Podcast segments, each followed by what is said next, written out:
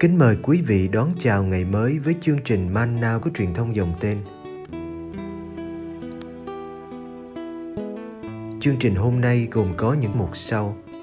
Trước hết là lời Chúa và suy niệm, kế đến là hạnh các thánh. Bây giờ kính mời quý vị cùng theo dõi chương trình.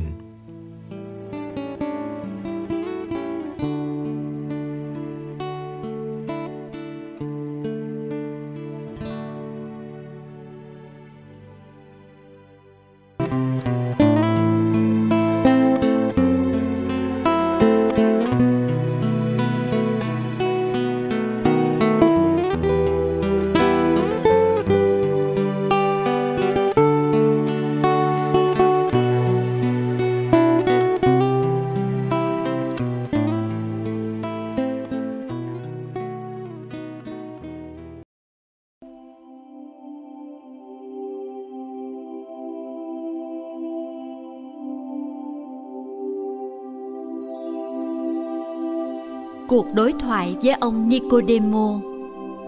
Gioan chương ba. Đức Giêsu trả lời: các ông cần phải được sinh ra một lần nữa bởi ơn trên. Gió muốn thổi đâu thì thổi, ông nghe tiếng gió nhưng không biết gió từ đâu đến và thổi đi đâu. Ai bởi thần khí mà sinh ra thì cũng vậy. Ông Nicodemo hỏi người: làm sao những chuyện ấy có thể xảy ra được? Đức Giêsu đáp: ông là bậc thầy trong dân Israel mà lại không biết những chuyện ấy. Thật tôi bảo thật ông, chúng tôi nói những điều chúng tôi biết, chúng tôi làm chứng về những điều chúng tôi đã thấy, nhưng các ông không nhận lời chứng của chúng tôi. Nếu tôi nói với các ông về những chuyện dưới đất mà các ông còn không tin, thì giả như tôi nói với các ông về những chuyện trên trời, làm sao các ông tin được? Không ai đã lên trời ngoại trừ con người đấng từ trời xuống. Như ông Mô-sê đã dương cao con rắn trong sa mạc, con người cũng sẽ phải được dương cao như vậy, để ai tin vào người thì được sống muôn đời.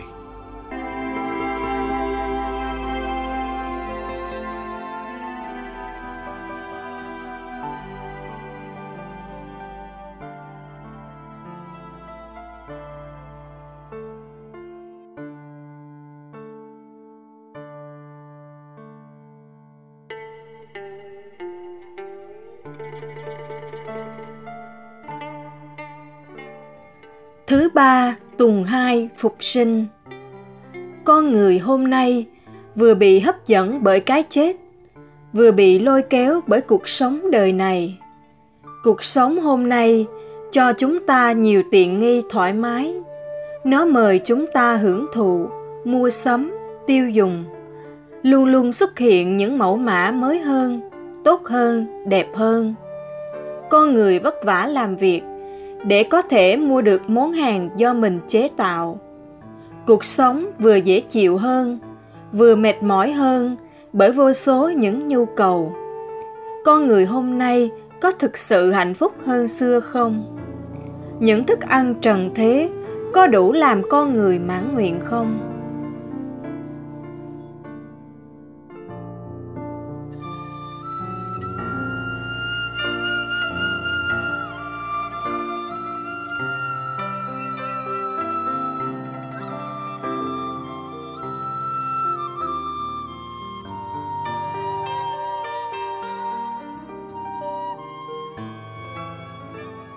Người Kitô hữu quý trọng cuộc sống ở trần thế này, nhưng họ hiểu tính chất mau qua và tương đối của nó.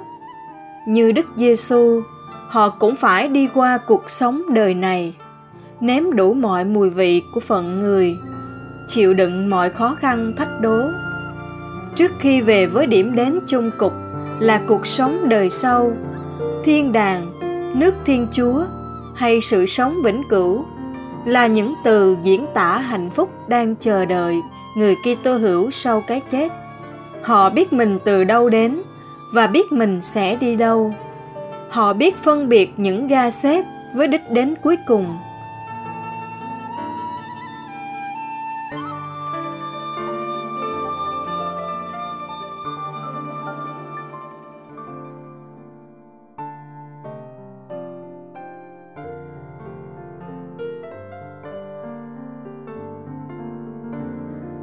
Trong bài Tin Mừng hôm nay, Đức Giêsu khẳng định chẳng ai được vào nước Thiên Chúa nếu không được sinh ra bởi thần khí. Trong bài Tin Mừng hôm nay, Ngài lại khẳng định ai tin vào con người thì có sự sống vĩnh cửu. Vào nước Thiên Chúa đồng nghĩa với có sự sống vĩnh cửu. Như Mô-sê dương cao con rắn trong sa mạc, để ai nhìn lên thì được khỏi. Con người cũng phải được dương cao, để ai tin thì được sự sống vĩnh cửu. Sự sống vĩnh cửu là hoa quả của mầu nhiệm được dương cao. Đức Giêsu được dương cao khi bị treo lên thập giá, được dương cao khi được Cha phục sinh, và được dương cao khi được Cha đưa về trời. Chính vì Đức Giêsu bị đóng đinh, được phục sinh và về trời, nên chúng ta được sinh lại từ trên nhờ thần khí, được vào nước Thiên Chúa và có sự sống vĩnh cửu.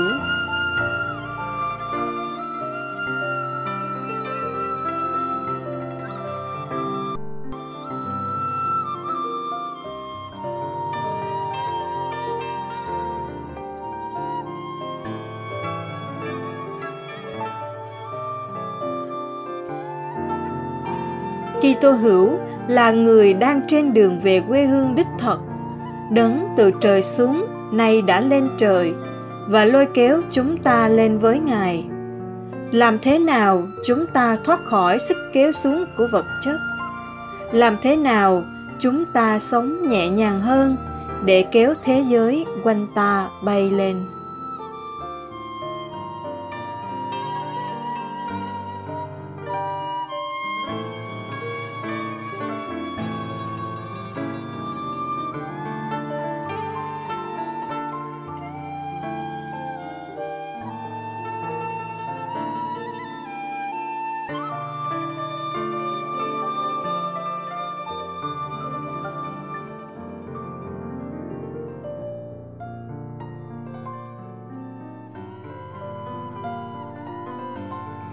Lạy Chúa Giêsu phục sinh, Chúa đã sống đến cùng cuộc vượt qua của Chúa.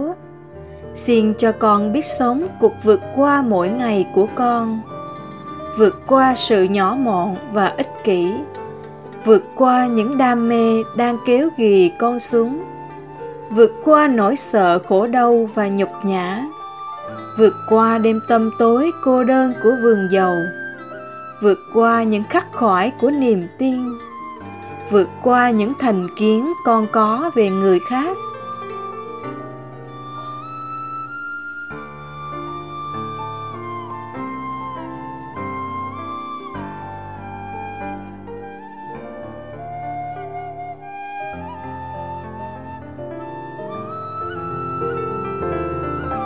Chính vì Chúa đã phục sinh, nên con vui sướng và can đảm vượt qua, dù phải chịu mất mát và thua thiệt.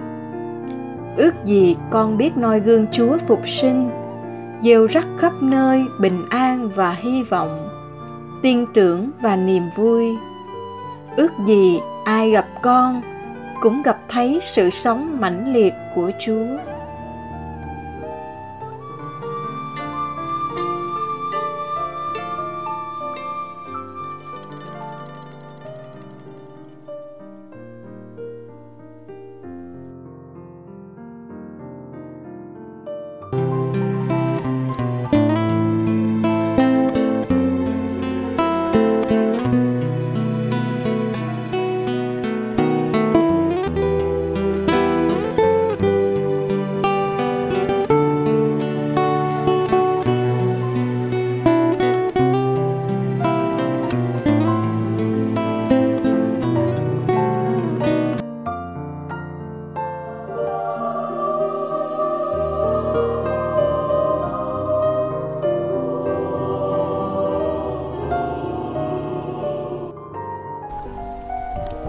Ngày mười tám tháng tư, Thánh Maria Chúa nhập thể.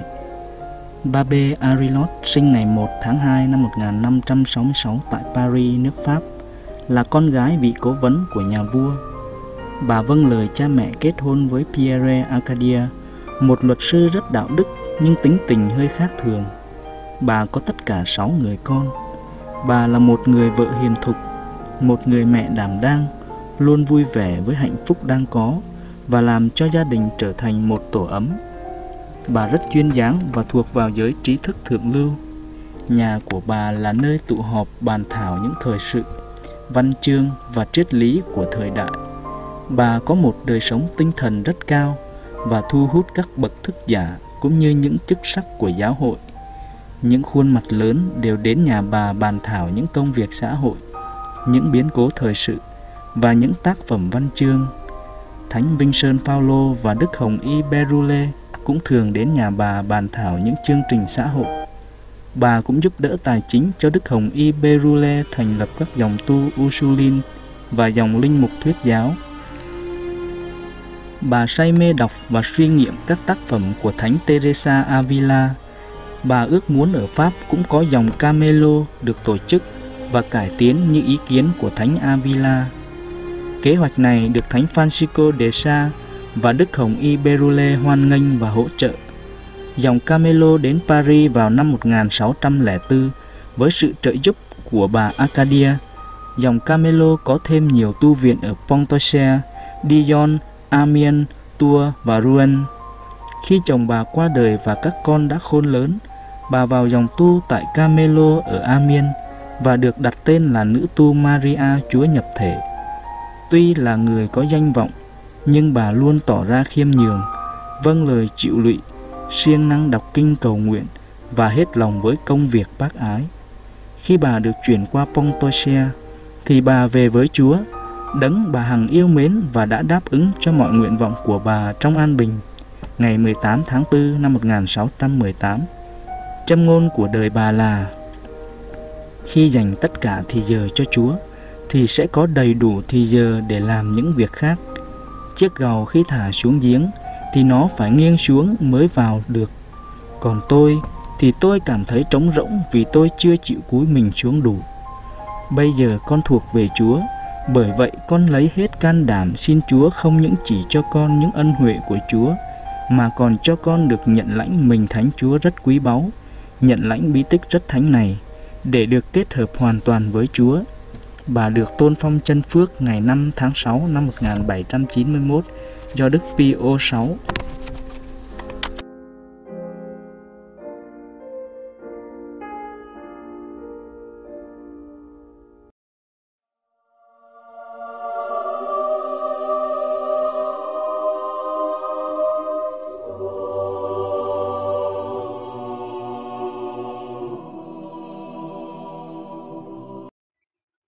Ngày hai mươi sáu. Cảm ơn quý vị đã theo dõi chương trình. Kính chúc quý vị một ngày mới tràn đầy niềm vui và ân sủng của Chúa và mẹ Maria.